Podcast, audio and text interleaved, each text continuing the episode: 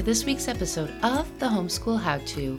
I'm Cheryl, and I invite you to join me on my quest to find out why are people homeschooling? How do you do it? How does it differ from region to region? And should I homeschool my kids? Stick with me as I interview homeschooling families from all over to help me unfold the answers to each of these questions week by week. Welcome. With us today, we have Debbie from Florida. Now, Debbie, you were growing up and raising your kids in the Chicago suburb area. And I'm really excited to talk to you today because you completed the project, so to speak. Your kids are grown. So, welcome. Thank you for being here today. My pleasure, Cheryl. Thank you for having me. Now, I want to get into, um, let's start with how many kids you have, and then what made you even decide that you wanted to homeschool? Was it something that you always knew that you wanted to do? Because I know it's a new thing now since COVID, it's really kind of exploded. But what mm-hmm. back then made you think this is the way I want to go for my family?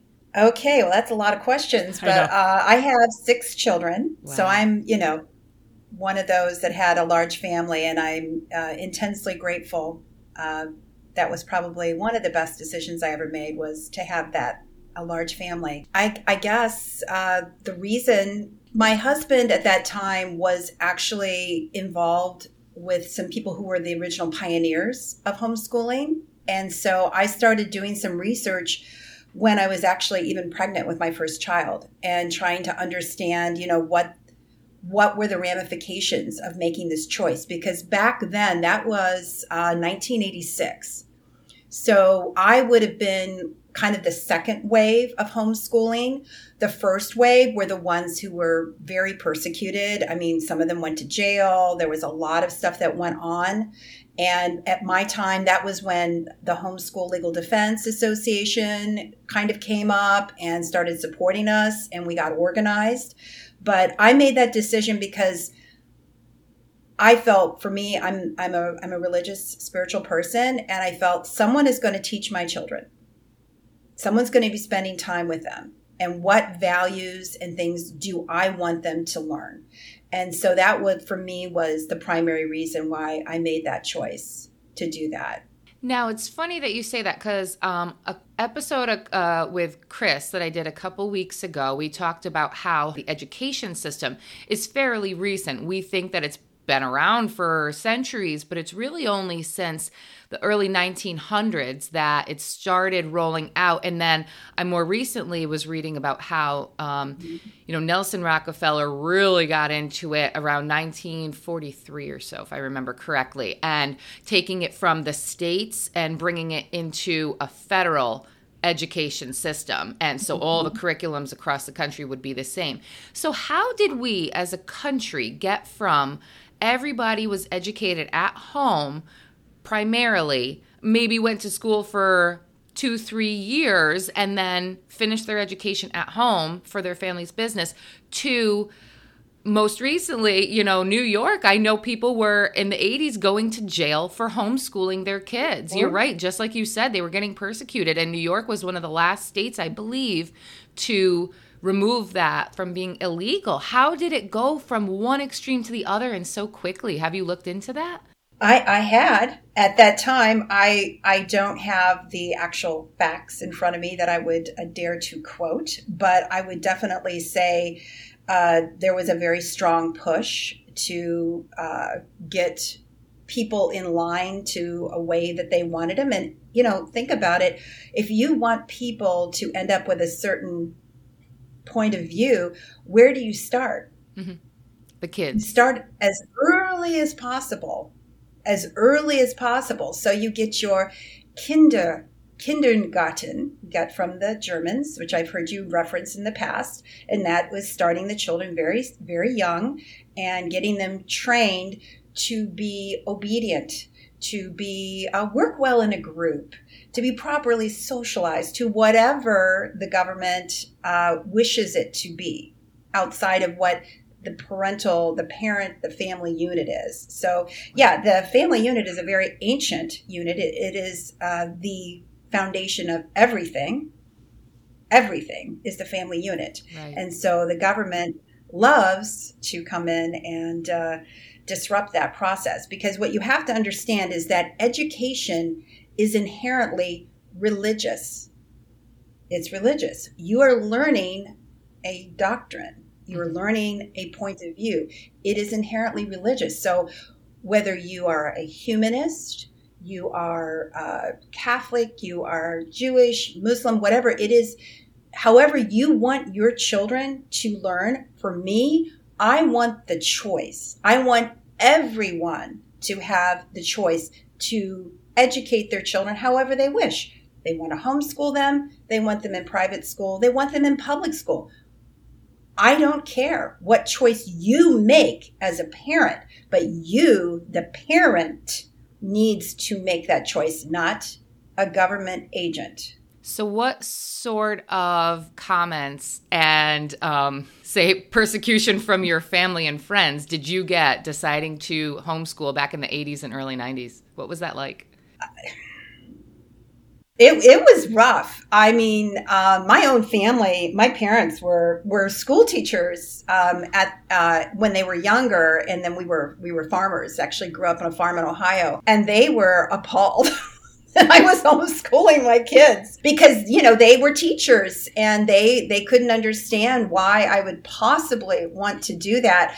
And I remember when my oldest uh, was kind of like a preteen, you know, early teen years, and my dad grudgingly saying to me, "Well, you know, your your kids have kind of turned out okay in spite of the homeschooling," and you know, it's just I I, I experienced quite a bit uh, of you know family thinking that we were weird and weirdos, and uh, you know, it, it, was very isolating mm-hmm. uh, outside of you know your homeschoolers but it was a very isolating experience for sure. Because people once they found out you were homeschooling they literally would pull their skirts up and walk away. Oh we didn't want to be around you.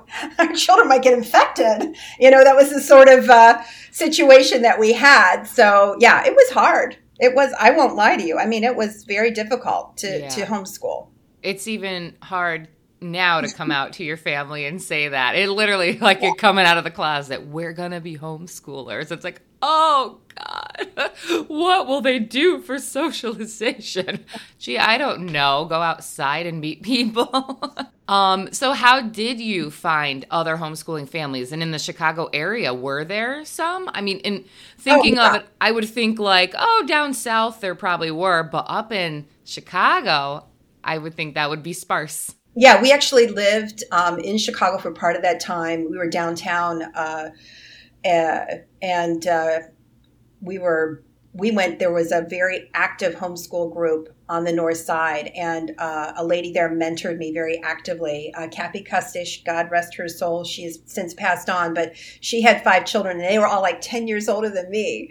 So, um, than my children, and so it was just lovely to have someone that I could mentor with. That um, I'd seen her kids make it through and successfully, and that was very powerful for me. And that would be a piece of advice for anyone that is wanting to homeschool: is to find a mom who's further along, you know, preferably at least maybe five, ten years farther along than you are that you can uh, talk to. Um, you know, maybe you can give back to them you know watch their kids or have have their kids come over and clean your house or you know whatever relationship you establish with them that you're helping each other out but that's a that was a very powerful relationship with me kathy custis she was very very powerful and that's been a theme, I think, of my episodes. Not because I'm trying to do that, but a theme that I hear my guests say is I was mentored by someone further along. And it just shows like what a beautiful community that is. People aren't in it all about themselves. Like, okay, when my kids are out, I'm done. It's like, um, it, the the mm-hmm. last woman that I had on, Becky, she actually she was talking about how she was mentored and then now she started my homeschool village and um, you know so takes all all the best advice that she was given and now it's part of a program that she does as a business and that's a big community right there. And i had on uh, women that have not only mentor others but even started tia uh, she's in florida as well. She started inner bliss sanctuary and and it's just this community. So it's gotten to the point where people can make a business out of it, but doing what they've grown this passion for and educating, you know, children from the home life. So that's beautiful. What kind of curriculums were around when you started and what did you use? Oh, goodness. Um, we did everything. I mean, we tried it all, honestly. Uh, we did the workbooks when the kids were younger. Um, we did Christian Liberty Academy. I, am sure they're still publishing. Uh, I did Saxon Math for a while. Uh, you know, you just, as your children grow, different methods are come to play. So, for example, I had I had the six children, and so I kind of was able to break them into groups of three: the older two, the middle two, and the younger two, and uh, do some of that where we would kind of learn. They would learn together and that was very very powerful and uh, one of the things i would strongly recommend is that uh, you look into getting your children um, started at their local junior college getting their high school and college credits at the same time because what i presented to my children was um, do you want to do four years of high school and four years of college, or do you want to uh, do dual enrollment and kind of knock out both at the same times? Because your first two years of college are essentially high school mm-hmm. material. So yeah, all your prerequisites. Your choice, yeah. Yeah. Your choice. How do you wish to go through this? And so, surprise, um, most of them did choose to just start taking um, college courses at our local junior college. We had a real, we have an excellent college, uh, College of DuPage, and they were very, very welcoming to the homeschoolers and so we we had them in there and they would just basically you know take american history and all those different classes that they needed for prereqs but then i would give them credit for high school at the same time. So did they physically go to the college? Yeah they did. Oh wow. And that was pre-covid. Yeah. But it was good. It was it was a way for them to start working with their peers and in a manner that they weren't there all day but they're they're part of the day. And then we could tackle issues like you know how the other girls were dressed. At that time it was the it was the super low jeans like where they were like cut almost to the pubic bone yeah. and then the short shirts. And i remember my oldest daughter being like well i want to kind of like wear i'm like no no we're not wearing that no. and you don't need your butt crack hanging out. Oh. Debbie, yeah, being the Debbie Downer, we don't need it if you lean over that we're going to see parts that we just, yeah, we're not going there. So, but it was good to tackle that with her in her teen years versus just sending her out into the wild, having not had any of those experiences and be like, good luck with that all, yeah. you know? So that was, it was a really nice way to gradually get your children into what their peers were doing. And I mean, the piece of advice I always told my kids is like, you know, make your teens and 20s as productive as possible, you know, with your education, uh, you know, your married life, your children, whatever you get going, because you will reap the benefit of that in your 40s and 50s. I said, because your peers, they don't think they need to grow up until they hit 30. So if you are productive in your teens and your 20s, by the time you are 30, you're going to be a lot farther along in life than they are. Mm-hmm. And sure enough, they all are. They're all, I mean, my oldest is 36 and my youngest is 26. Wow. I mean, some of them have their houses paid for. Oh, that's amazing. Yeah. So there are colleges that high schoolers can go to without having like a college or a high school diploma or without being 18 or older? Yeah, you can dual enroll. Usually, your junior, co- at least okay. that's what I experienced at that time. That my local junior college was very welcoming to getting bringing the homeschoolers. Yeah, so like a two-year school, they probably would offer something similar. It's I've never looked into that, but yeah. again, there's probably information that there are rules that are there to benefit us, but they don't want to tell you that you know, hey, we have this policy that you can go yeah, it might be state to state too. Sure. I, I, just know in Illinois that our local junior colleges were were very welcoming to the homeschoolers who are under 18 and it was it was it was great. It was super helpful for me. Now, were there ever times that you said maybe I made a mistake? what do I do? Oh, I mean, there every parent, every homeschooling parent must have that, right? What how did you get through that? And no no this is the right decision for us. And even if it's not it's the decision we're taking and we're going with it. I, I think the way my brain works I, I'm I'm more of a data person and logical um, and for me I, I spent a lot of time studying it before I made the decision to do it um, literally when I was pregnant with my first child so for me, it was a commitment that I had made very, very early on. And was were there times that it was really difficult and really hard? Yes, it was because um, we struggled financially um, for most of that time until my youngest got old enough that I was able to start a business and start working uh, and bringing in income. Mm-hmm. Uh, we really struggled um, financially. I, I remember there was a time when on I would work for a friend, another homeschooling friend who was more uh, prosperous. Her husband and her owned a, a remodeling company. I would watch her children all day on Saturday, and I got $100 cash. And that is how I fed my children for the week. And I went there and I watched her kids, cleaned her house, ironed her clothes, cooked, did everything I could to help her. And I got I got cold hard cash for that. And then I was able to feed my kids and see them through the next week. So, yeah, there were a lot of really difficult times um, that we went through as a family. But you know, it was me and my kids against everybody else. We we were very tight. We were our own tribe, and it was for me. I loved getting to know each and every one of them on a very deep level, and to look at their individual giftedness and give them opportunities to explore that because, and I've heard this as a theme with your other moms that have been on this on your show on your podcast.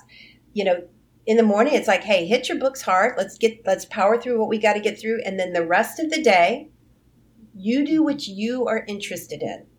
If it's geography, astronomy, playing your flute, whatever that is, then you get to deep dive into that for the remainder of the day. And I found that that's enabled my children as adults, they've really reaped the benefit of that. I mean, just for example, my oldest is uh, the chief technical officer at a concrete company in Chicago, and his passion was he liked taking things apart and the computer stuff. So we would literally drive around in the neighborhood, pick up all the junk computers on the side of the road. I got him a little soldering kit you know, all these little robot things. So he can wow. learn how to do all that stuff. And he has a extremely successful career doing that now, making buku bucks. And and that all started wow. when he was like eight. You know, one of my other sons, he he has his own um, a very successful entrepreneur, and uh, he's he just he got started doing all that stuff when he was really young too you know having his own business and being interested in that and he always knew he wanted to be his own be his own businessman and and he, here he is very successful and he didn't go to college he did some college but he didn't get a degree but he had all of that time he was able to get we call that 10,000 hours in wow. in his in his teens you know learning and mastering a craft so to me that it's so powerful to get on the other end of that and to see your children taking those passions and that giftedness that they had at a very young age and converting it here we are 10 15 20 years later and being like oh my gosh they're actually making a living at this and enjoying their lives because their lives their work is their passion it's their calling instead of oh i got a job you know they i mean they're doing what they love and it's it's really yeah. incredible to see Hi, folks. Thank you for checking out the Homeschool How To this week. This is Cheryl, your host, and I have a small request. If you could so kindly hop on over to Apple Podcasts and leave a review for me, it would be really appreciated. Even if you don't listen to my podcast on that platform, they will always accept reviews. Also, be sure to give me a follow on Instagram at the Homeschool How To Podcast. I have a few Instagram live sessions coming up that I really don't want you to miss, specifically with Katie, my curriculum expert from episode four. She is going to tell me what curriculum I should be doing with my son for kindergarten and why. You definitely don't want to miss it. I, you know, and I'm going to have to kind of work those into my questions um, as I talk to my guests because that is a really amazing concept. And I, as you're talking, I'm thinking back to my childhood and, you know, my parents were government workers and it was, you better go take an exam. As soon as you qualify, go take an exam, go take an exam. And what's the exam? It's standardized test, you know, and you get, it's, you know, a little mm-hmm. quote is like, you have the right answer, the wrong answer, and then the answer they want you to pick you know, and everybody understands, you know, they, they don't want you to pick the yeah. right answer. They want you to pick the one they've trained you or the one that they want their workers to pick so that they can have these just, you know, worker bees, obedient workers, you know, fit in the mold. And that was because that's all my parents knew. And so they knew to just push that on me. You need a pension, you need health insurance. And those were the important things, you know, um, because I went through the public school system and state school. And, you know, so I did follow in the footsteps because I didn't have, and I've mentioned this before on my shows, I didn't have any course in school that said these are all the jobs out there. Here's all of them. Let's, you know, or even here's a few streams. Let's take a dive down and see how many venture off into that. And it's funny because, um, and this is like a, a not even meaning to promote but the Tuttle Twins, which is my affiliate. But we were reading um, the Miraculous Pencil to my son the other night, and in the in the first page, it's like nobody in the world knows how to make a pencil. And, you know, of course, the kids are like, why? Why? Why don't we know how to make a pencil? You know, how, then how are pencils made if nobody knows how to make a pencil?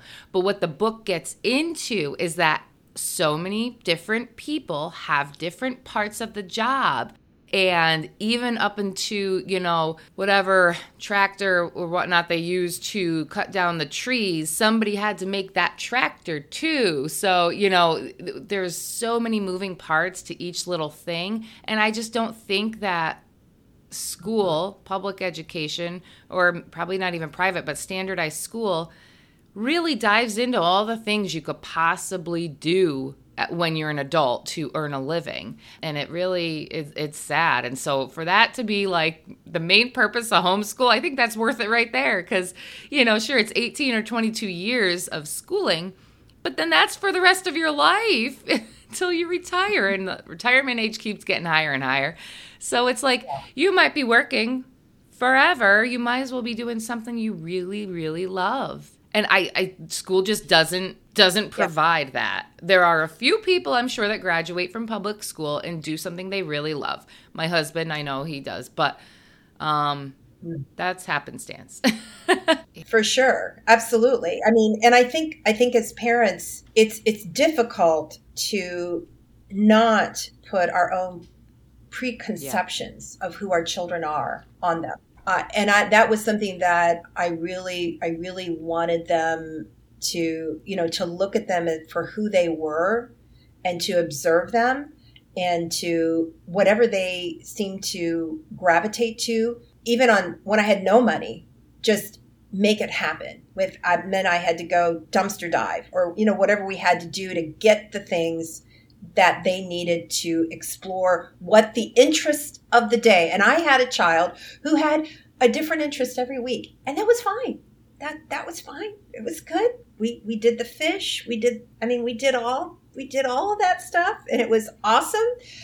But you know, it's just you have you. It, it's really hard as parents to to step back and observe your children and say, wow, this kid is really musically talented, and what can I do to facilitate that for them?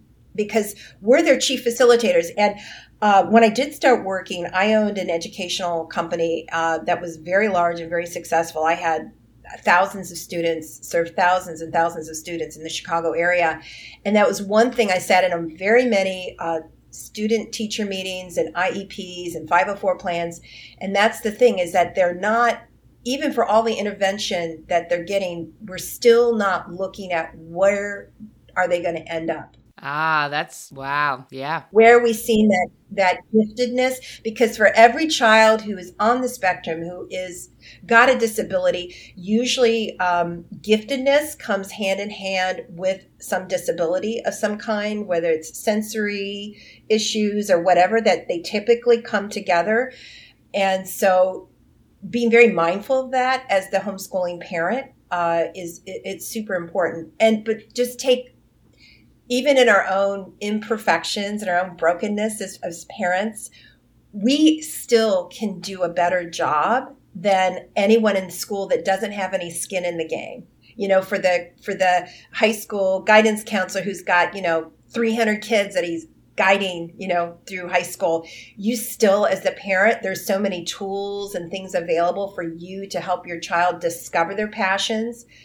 It, you're you're going to do a far better job than they would be getting in the school. So just just take take uh, comfort in that. You know, even with our own limited abilities, we're still going to do a better job. Yeah, I mean that really clicked with me with you saying that these, like you said, the five hundred four, you know, all these plan IEPs. I'm I don't have an education, um, you know. Uh, mm-hmm. I didn't go to school for that or anything, so I'm not familiar with all the terminology. But h- how much of that is just to complete the checkbox that you did it for funding purposes from the government mm-hmm. so that your school can get more funding or and to pass the student on to the next grade versus find out what they're really gifted in and how they could make a living. Like whether whatever it may be. I mean, it could be an engineer, it could be being able to be um, you know, bagging at a grocery store, but something to give a purpose. How so much of it is just to push along and okay, so they're not my problem anymore. And that's even just kids that don't have disabilities yeah. too. I can see teachers, you know, like, okay, it's oh, yeah. it's June, you passed, you're not mine anymore. And there Yeah, yeah. It's there are great teachers out there. I'm friends with so many of them, but they'll tell you themselves they are under resourced, understaffed, and they're doing all they can to get by. exactly, exactly. You know, and that's the thing. I I have children uh, that definitely had like attention deficit issues and you know ADHD, and I did not, I didn't dope them up. I mean, I, I did not go get them on Ritalin or any of that. I what I chose to do was give they were boys, give them plenty of time to get outside and move around and blow off some steam before I expected them to come back in and sit down. And I just told them, I said, look, this is a gift. If you feel you're having trouble focusing, just think about you're looking around the room, you're picking up on all sorts of information and data. How can you use that? You know like i would read about like oh people who are like this oh well they make wonderful detectives because they're able to like look around a room and they're picking up all of this information where someone who's a little more centered or focused like wow. me it's like i didn't see that. What's that over there? You know? And so there's just to me i wanted i didn't want them to feel like they needed a pill to be good.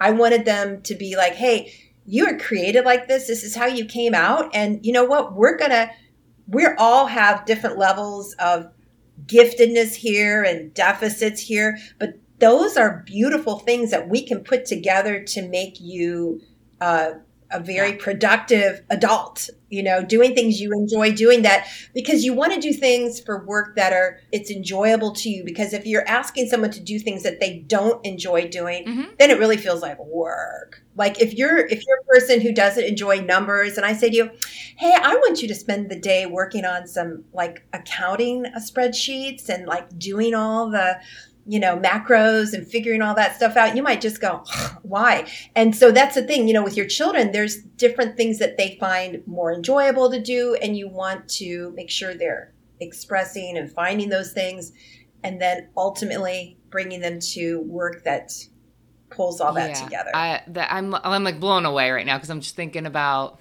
I don't know. It's it, it makes me sad thinking of all the kids that are being pushed through, and and it's it's not the parents' fault either. I was guilty of it too, thinking, "Oh, I'm a woman. I need to work." I remember saying or thinking to my about my sister who stayed home with her kids, like, "Well, what are you doing that's productive to society?" And then now I look at it, I said, "Well, she was doing the most."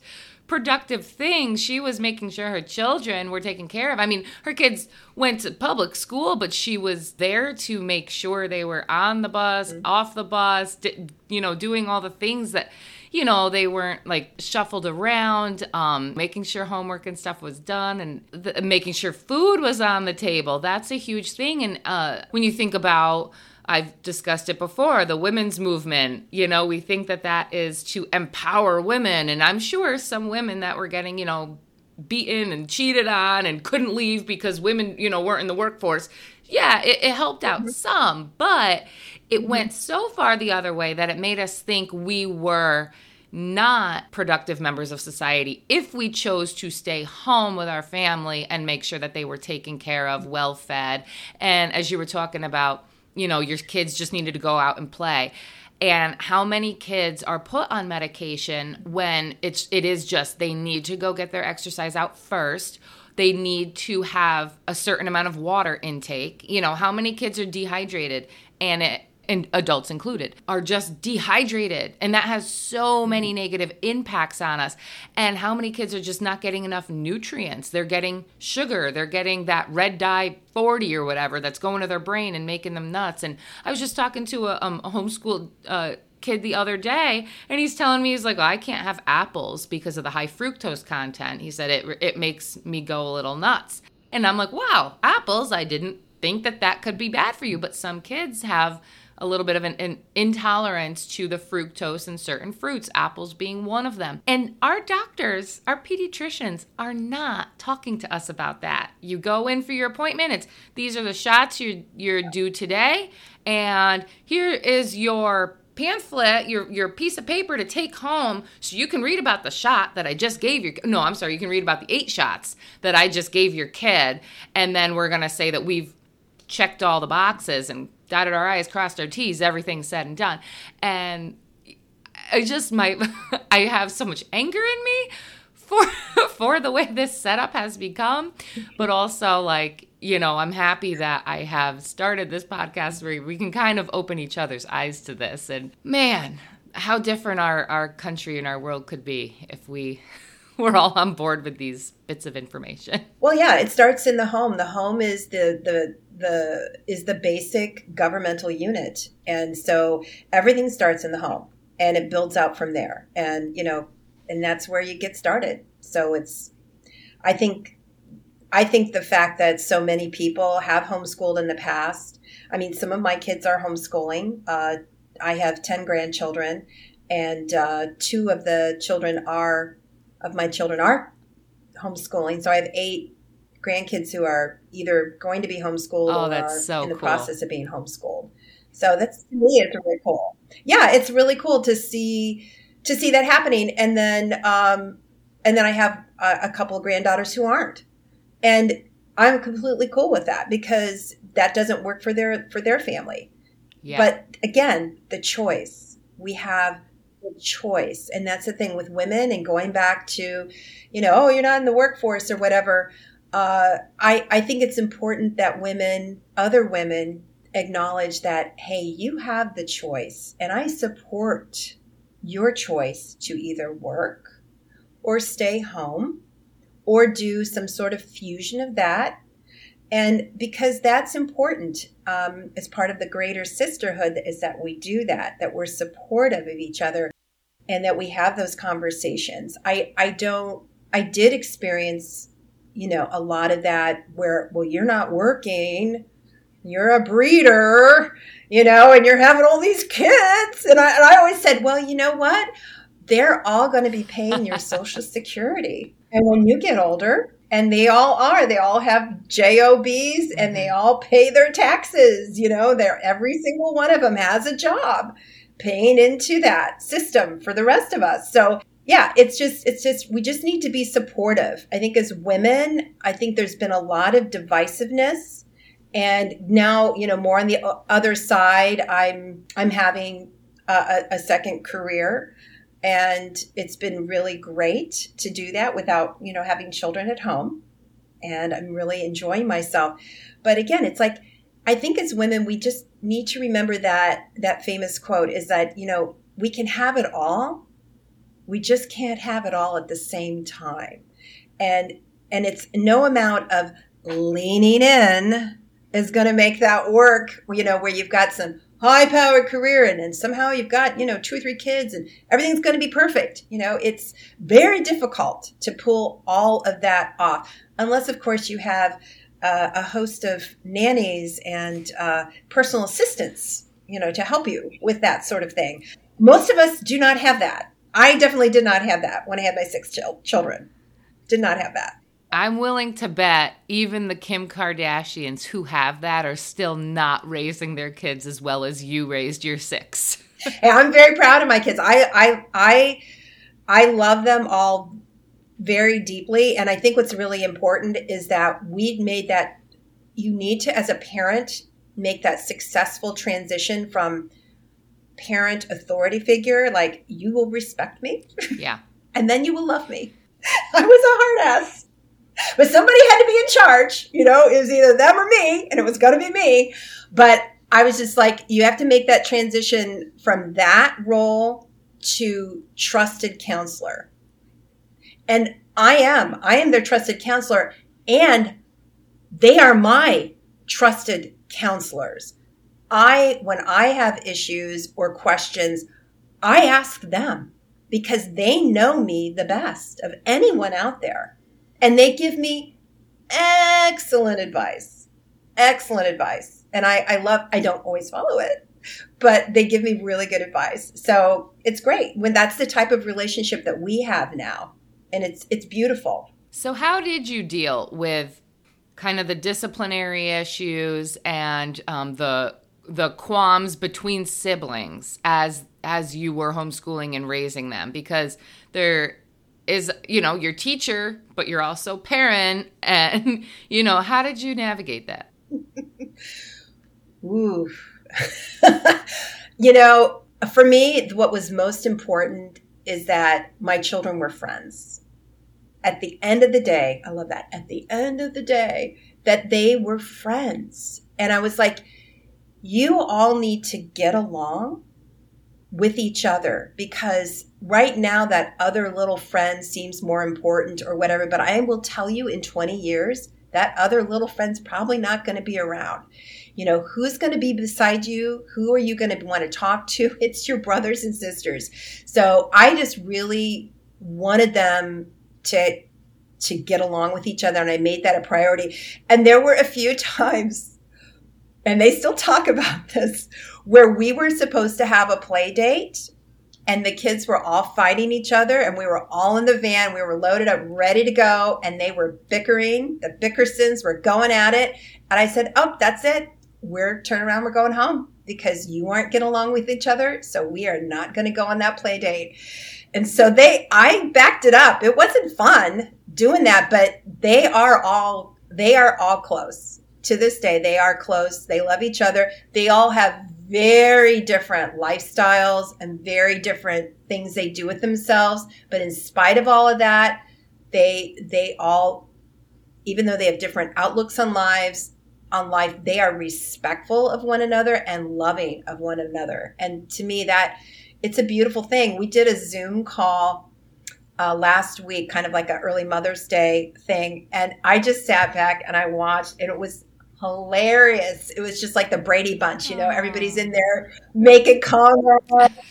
That's what I was thinking in my head is the beginning of the Brady Bunch. Somebody screaming in the back. It was awesome. I just I just sat there and I just I just giggled. I literally giggled for about 90 minutes straight just watching them interact and talk to each other and it was it was really it was a lot of fun. So, yeah.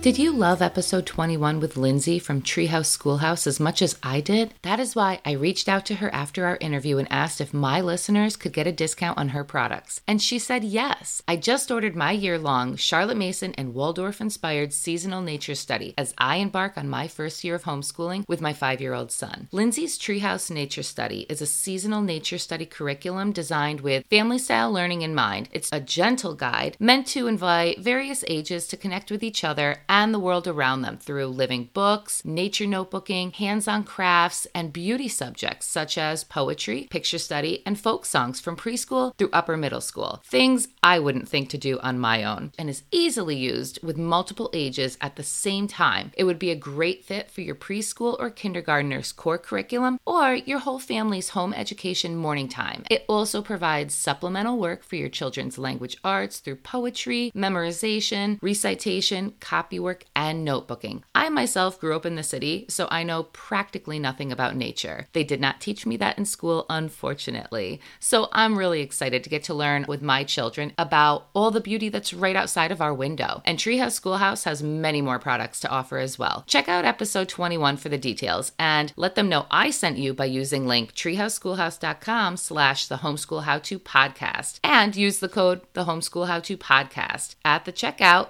so that you get 10% off of your entire order. You can get the link and code in my show's description. That's got to be such a nice feeling to think of like I created this. You know, I'm the matriarch that made these people who then made, you know, grandkid the kids of their own and just the the legacy that you're seeing. Yeah. You know. Yeah. And it's cool because um they call me GM. So that's for the my nickname is the grand matriarch. The grand matriarch. So but you know that's it is. I love i love that role. I i love supporting them and you know praying for them and knowing that they're all i mean this is the thing as women. I think we we have forgotten the power our what is our ancient power? I'm going to say traditional. We don't want to go there. We just we say ancient. What have we what's our ancient power yeah our power is our procreative ability and we have spurned it. We have wasted it away. We give it away. We we don't we don't protect it. We don't appreciate it. And it is a very compared to men, it is a very we have a very limited, a yeah. very limited window to procreate as women. And so I'm actually going to be starting a conversation about that myself because I've had several of my children say to me, like, you know, mom, yeah, young women need to hear about this because they're not hearing anything in culture that is encouraging them to want to be wives, to want to be mothers. And so that's something that I'm going to be start a conversation about. I would Public happily, I would happily be part of that with you as someone who fell victim to that and um, you know, was lived the the crazy life in my 20s and I was um, you know married in my 20s a very rash decision and then divorced and met my husband at 29 and that the, those first couple years really settled me down. I mean, I was, you know, into the wanted to, you know, live in New York City and this and that. And now I'm like, I just want to, you can see my polyface micro book back here from um, Joel Salatin. I want I want a little farm. I want to have the regenerative farming where the animals are moved every day and you know, I I just had my second child. I'm 39 and I wish I had more time. I would probably have more. I, I, didn't nurse my son, or I gave up after three weeks. Now, my daughter, mm-hmm. I'm still nursing her at nine months, and it's like the most beautiful thing. And my mother says to me the other day, I had an Instagram reel about it. She goes, Oh, well, at least in three months you can give her real milk. And I'm like, because this is how I grew up, right? I was like, well, what what is it that you think I'm producing? do you think that back in the ancient times, like women were just waiting for their kid to become one so they could give them real milk from a cow? Like, that's not. and just seeing the difference of um, even just the bonding that there is to nursing versus bottle fed. And not, I'm not putting any bottle fed babies down. My, My son was bottle fed, but I'm seeing the difference. And it's like, oh my God, if I only knew with him the decisions I'm making with my daughter are, and that's just one thing. It's so different. Um, and yeah, so I am, I totally yeah. was victim to that whole you know, got to have a job and I got to have a pension and I got to retire. Why? So at 55, I can do yeah. what? My kids will be grown oh, when yeah. I'm 55. And my mother's 75 and still works because she's bored. So, like, there is plenty of time to work. Yeah. Wait, what we have to understand is that in this, in, in our modern time, is that you have your adulthood is from 18 to 98. Mm-hmm that's 80 years. That's 80 years. So I am technically at the halfway mm-hmm. point of my adult years. I have another 40 years of life doing what? Well, I'm doing what I want to do. I mean, I, I have my own company. I speak on artificial intelligence and machine learning. I mean, I'm doing all sorts of fun, cool stuff. And that's what I'm doing now. Oh, oh, and I had six kids. Okay, so here's the thing. You there's a time and a place for everything.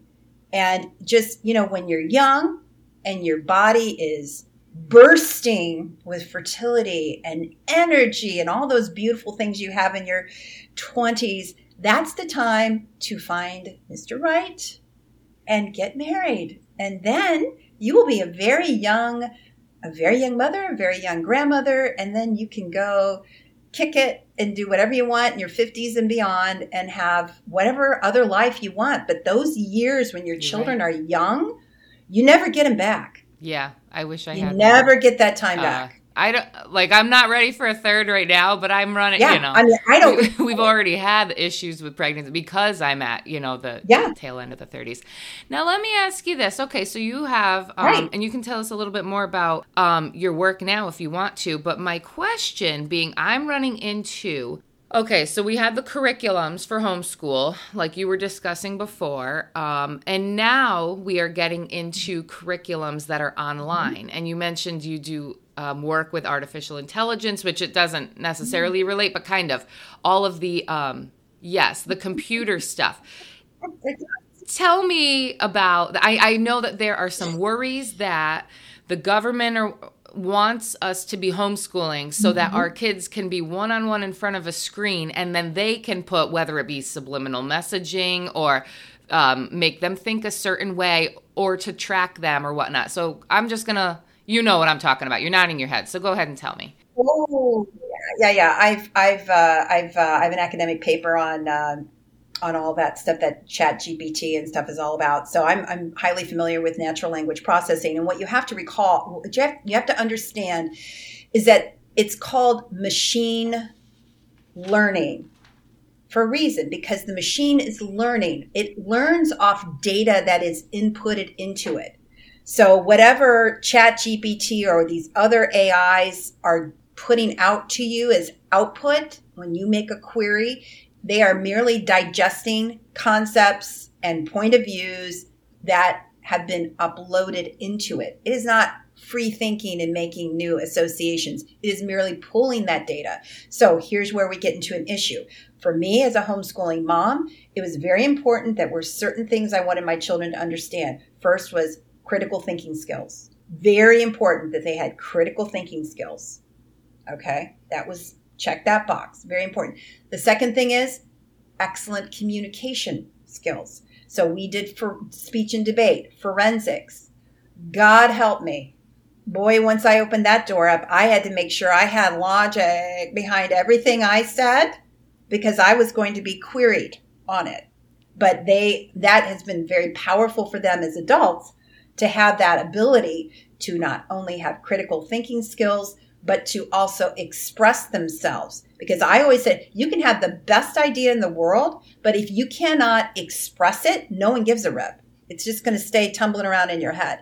So those were the things. So here's that brings me back to where the danger is with AI interfacing with your child. Because what they want you to do is they want you to be able to craft the correct questions to okay. ask the AI. Is that learning? Is that is that learning just so you know how to craft a question? Say um, please chat gpt can you tell me how to find the author of xyz whatever. Is is that no. is that learning critical thinking skills? No. That that's just learning how to properly construct a question. That that's not helpful. So yeah i am not even though i'm a credentialed data scientist. I have a master's in data science and I speak on it. I am not, I am not in favor of artificial intelligence teaching children, especially from the government. So, are there certain curriculums we should be steering away from, or are is it like parents just have to be involved to watch? Like, like if they're doing something on the computer, sit with them. Well, I, yeah. Well, I, I, think I think you have to understand who's the source. Um, what we did, one of the things, and this is my mentor, Kathy Kustish, did is um, the great ideas. And essentially, what we were doing is we were having the children when they were older, you know, uh, early teens, read the great books, the great thinkers of Western civilization, read the original documents, and then ask questions from that. And then they would have to do essays or whatever using their own minds, their own critical thinking skills to pull information from all of the great thinkers Descartes, Aristotle, Socrates. To me, that would be something that an AI could do, use the Socratic method. Oh, hey, I'm getting an idea for a company. but you know, use the Socratic method to basically have your children read the great thinkers and then using the Socratic method, have the AI start asking questions of the student and getting their responses. Now, that to me would be a use that would be appropriate because you're pulling stuff from the great thinkers. But to have the government have because they want sheeple. They want people they can control who are, oh, we all need to be on the same page thinking, and oh, I can't hear other ideas. Oh my God. I mean, that's the beautiful thing of a true liberal arts education is that you're pulling in all of these thinkers from from all all times and you're pulling out nuggets of truth and you're interacting with that. And that is that is what we want our children to do is to know their past and to pull it into today, interact with it, and bring great new insights for a culture today. Not be told, you know, by government, this is where you need to be. We don't need that. And that's not what made our country great is having a lot of little you know robots running around oh out there goodness. and that's you know that's a lot easier to control isn't it cheryl that's a lot easier to control right this is the interesting thing well about it here's what the homeschool legal defense did they did a survey of all of their students when they graduated and they found that they excelled on every level compared to their to their uh, public school kids. The only thing that they were different on that was seen as a negative is that they questioned authority. You know, and I'm glad because they would question me, especially once they got that speech and debate stuff in. But that was good because then I had to think and back up why why am I asking them to do this? Oh, yeah. Or oh, maybe I shouldn't be doing that. But that was good. That's what you want your where you, you want your children to end up. Yeah. It would be interesting to see in that study how many of them wore masks in the last three years. what is the work that you're doing now? Does it relate to homeschool, or you, you've you've gone kind no, of? No, actually, actually not. I mean, I have a pretty deep educational background, um, but I'm I'm actually not doing anything with that right now. I'm I'm working in the sales and marketing space with uh, innovative uh, software solutions for that. And I sell, uh, I'm on an enterprise level and also uh, working on some government contracts too. So that's what I do now. It's a lot of fun. Well, that's great to hear though, because like you were saying, we, we, are told, I guess, oh, you need a job right out of college, or else the world's gonna, you know, fly by and you're not gonna be able to pick it up once you're 50. But clearly, that is not the truth. It is just it's just you wanting to find what you're interested in and then learning about it. And the same thing, I mean, even for a podcast, I didn't know anything about podcasting, but I had an idea and I was like, let's let's try this and, you know, at 39 i was able to figure out and i'm well, i'm still working on figuring out instagram but um, that's a different beast. But just the podcast itself and editing and all that it's like well i didn't i didn't need a college degree for that. I mean i i have a, a four-year degree but it wasn't in podcasting. I don't think we had podcasts back in 2006 maybe but um i wasn't listening to them but you know you you can learn the things that you want, especially with the internet and chat GPT that will just tell you how to do it. Uh, so, how do you feel about college and university? I know you said your one son didn't even need it. Do you think for parents that homeschool, should that even be an end goal for us? Or should it just depend? Like, are we going to spend all this time raising our children for them to go into university and then be brainwashed there? Uh, do they even need it? Do they need it sometimes, depending on what they want to get into? Yeah, that's that's an excellent question and an excellent concern. I I found all my children did different paths. Um, I had one who finished a master's at the age of 19, and then others that, you know, did some of the junior college and then never finished and are still doing very, very well financially. So I think it's a choice that you have to see the type of career that your child is well suited for. And again, you have that additional time to think through that. Some some children are going to be attorneys. Some are going to be in the medical profession. Uh, you know, but if they're interested in business, the best thing for them is obviously hands-on. You know, starting their own business. Uh, if you have a home business yourself, getting them engaged. We had them all involved in our home business, and it was very powerful for them to see you know how oh we have 300 employees how do we manage that you know for them to be on the front lines to be driving to sites observing, taking notes, just doing stuff. It was very, very powerful for them to experience that. So I, I just think every child is unique. And yeah, it is a concern about them getting brainwashed, but I, I really loved easing them into that with that, you know, dual enrollment for high school with the local junior college. To me, that that was great. And then what we did is they went at that time they did that where they did all the work at Thomas Edison State College, and then they were able to get a four year degree. And I think out of pocket, it cost us under $10,000. So none of our kids had any college debt coming out, which again was a major uh, leg up for them. So when they are buying a house or doing whatever, they didn't have any school school loan debt. Didn't have any of it because we were able to cover that as we went along. And then how did they um friends is one thing, but sometimes I think about things like oh, how would my son ever like meet a girlfriend or whatever? But then I started thinking, well, do I need him to even think about girlfriends before he's 18 or whatnot? Like, did your kids date? Did they go to proms or anything?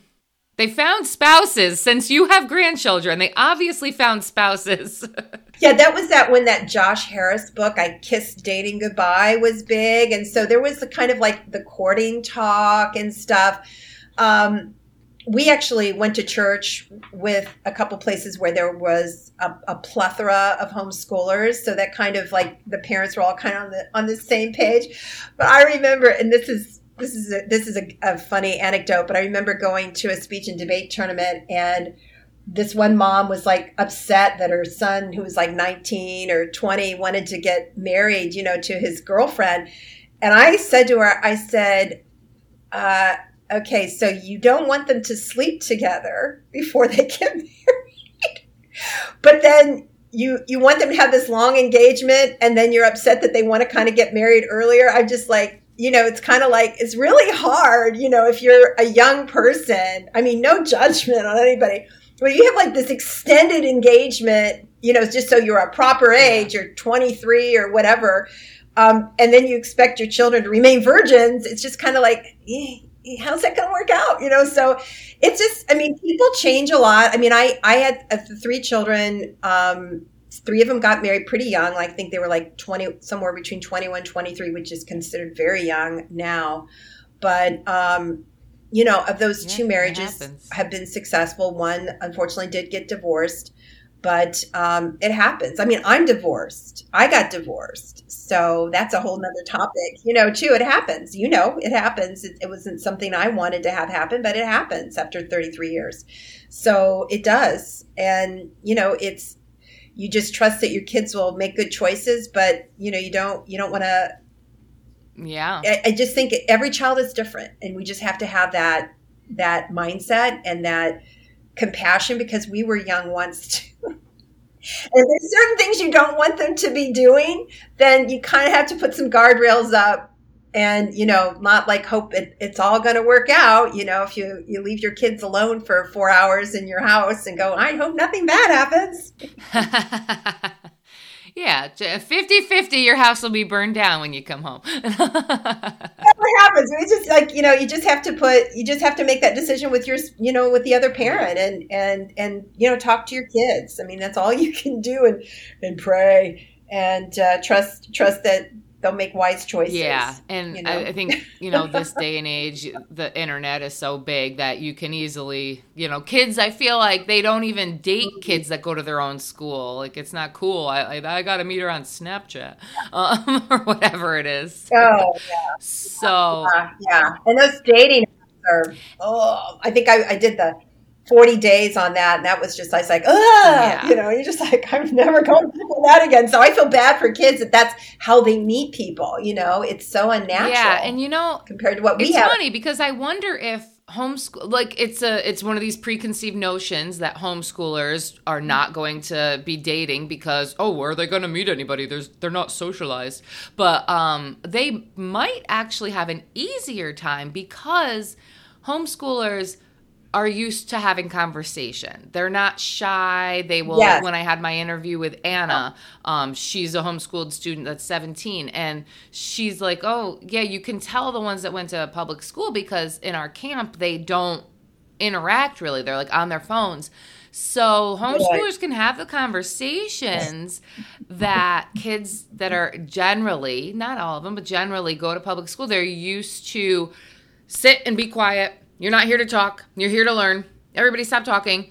And then when they have their recess time they are on the phones. Um, you know I, I, would imagine that's how it generally goes. So they don't have that face-to-face interaction as homeschoolers might might be more comfortable having the face-to-face to where they would actually meet someone and say do you want to go on a date? I don't know if people even date anymore. I don't know. I think that was phasing out in the early 2000s when i was when yeah. i was in school graduating There, there's, I think there's with the homeschoolers, they tend to want to do things in mm-hmm. person and in groups.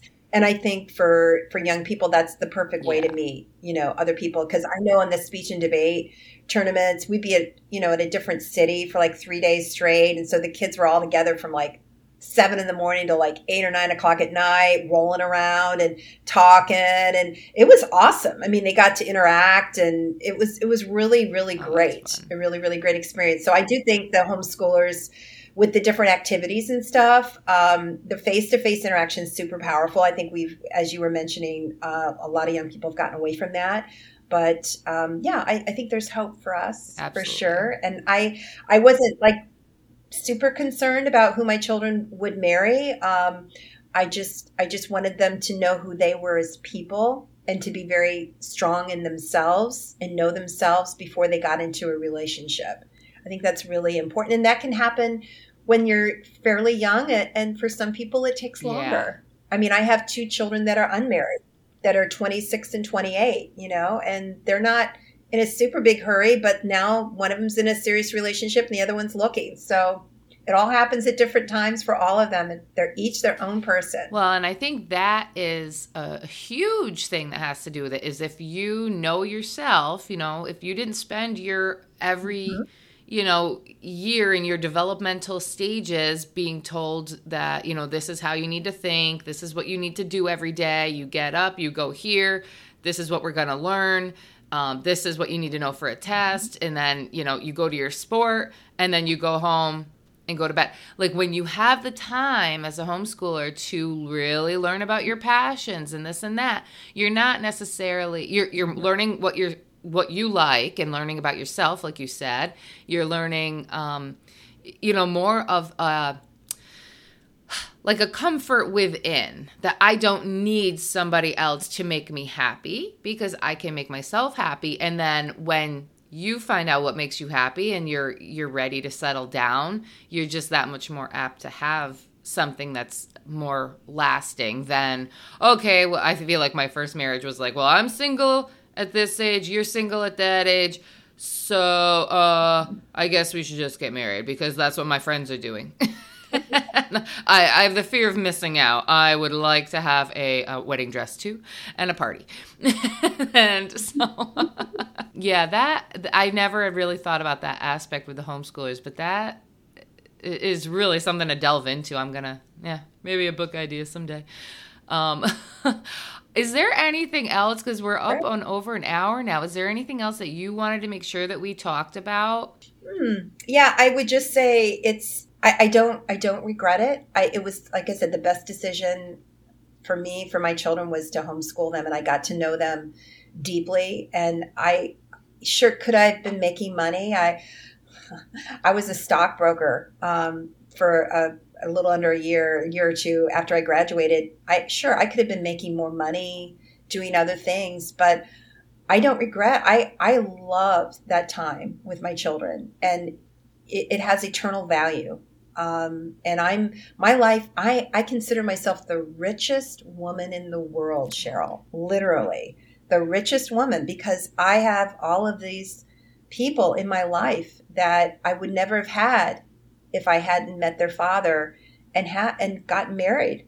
So I I feel very very blessed and very grateful. Yeah, and if you had stuck with the job that was you know high paying but demanding of your time and your energy your even your thinking because when you're home with your kids you're probably thinking oh crap i forgot to do that today oh i got to get that done for monday morning mm-hmm. so you're like half there and just to and that's a big thing for me like letting go of you know the mm-hmm. the i guess the financial aspect of it um and being present that money will come at any mm-hmm. age when you try yeah. you know oh that's beautiful yeah it will trust, trust me yeah trust me yeah i yeah you, you can make always make money and you've got a good foundation with your education and everything but you know you're in the weeds right now cheryl I mean, I I was fortunate enough that my daughter had me at her place with her four children. You know, she's got four kids, 11 to like a year and a half. I mean, you're in the trenches right now and you have you have all of these children. They're so small and you just have to like you said, let go and enjoy because it goes by so fast and it's it's gone.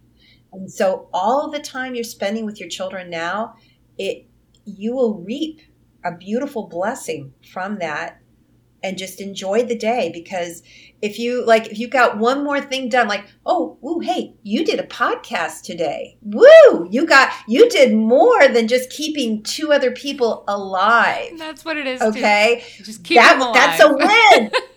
That's a win you had a winning day because you did one one thing above that. You you did a podcast, or you took the kids to the doctor, or you did whatever. So that's you just have to have that mindset because this too shall pass, and then you'll look back and go, "Oh, the good old days." You are so right. The good, know? because so, we're not yeah. even promised our years up until, you know, 80, 90, 100, you know? There's so many things that could happen. You just know. I thank you. So I needed to hear that today, and That's I'm right. sure other people needed to too. So thank you so much for being here and for just the, giving us this. It is like a comfort hour. I hope everybody else had that too. I get your coffee or cup of tea and just relax and know that like you're on the right path, or you can be on the right yeah, path. You and, are. Um, you know, and even for the mm-hmm. people who can't stay home just to take that time and really bond with your kids, you know, uh, to put down our phones. I'm guilty of it too. And really have that undivided attention and get to know them because you're helping them form who they are right now. You're helping that. So when you have the phone in your hand, you know, that's all they see is someone not paying attention to them. And, I, you know, I'm thinking of a million times I do this too. I'm not being a preacher, I'm trying to tell myself too put it down and be attentive because uh, you know get on their level and just mm-hmm. show them that you're there for them. And um, i think our kids really all could benefit from that. Some water get rid of the red dye number 40 and get them outside to play. And our kids would probably be these wonderful little little beings. Perfect. Well thank you so much debbie. It was such a pleasure to have you on today thank you cheryl. My pleasure for listening to this week's episode of The Homeschool How To. If you've enjoyed what you heard and you have the means, please consider supporting the show by leaving a small tip to help cover the monthly fees of the recording platform, editing software, hosting membership, and equipment. Even a dollar an episode goes a long way. There's a link to support the show in my show's description that goes directly to my PayPal. And because I am fully aware that most homeschooling families are on one income, I understand that not everyone has the means to contribute monetarily. So if you feel compelled to support the show in another way, sharing it with a friend or a homeschool Facebook group is equally appreciated. I will leave a link to share in the show's description as well. Thank you for listening and for your love of the next generation.